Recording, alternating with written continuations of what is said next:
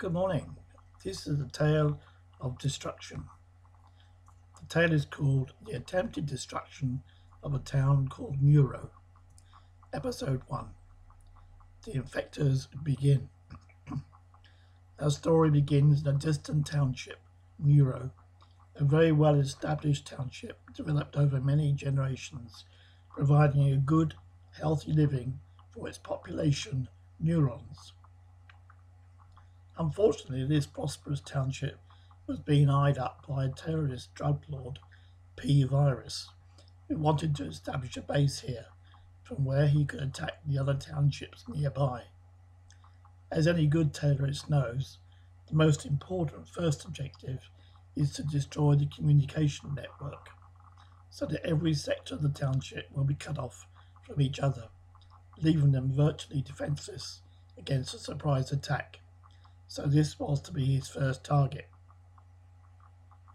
Early one morning, his attack began as he ordered every one of his infectors to seek out and destroy the teams of working neurons manning the many sectors of the township's communication network. The fighting was intense, so much so that by the end of the week, many of the teams were destroyed, and the remaining had workers either killed or injured, some severely. The township's leaders called an emergency meeting and decided that those teams completely destroyed were no longer of any use, so their particular sector was cut off from the network, leaving them paralyzed. The remaining, however, were instructed to take on unskilled and untrained neurons to support the injured workers, and where team members had been killed, their work was to be done by the remaining members, regrettably sometimes meaning that a single team member was now performing the work of perhaps two or three killed workers, which was not a satisfactory situation to be in.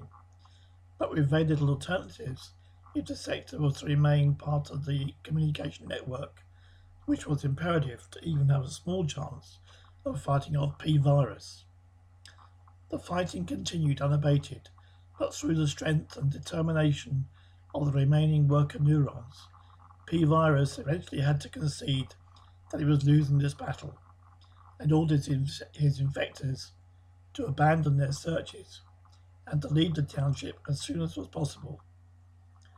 Once the township's leaders realized that this battle had been won, steps were taken to ensure that no further damage was incurred by the communication network.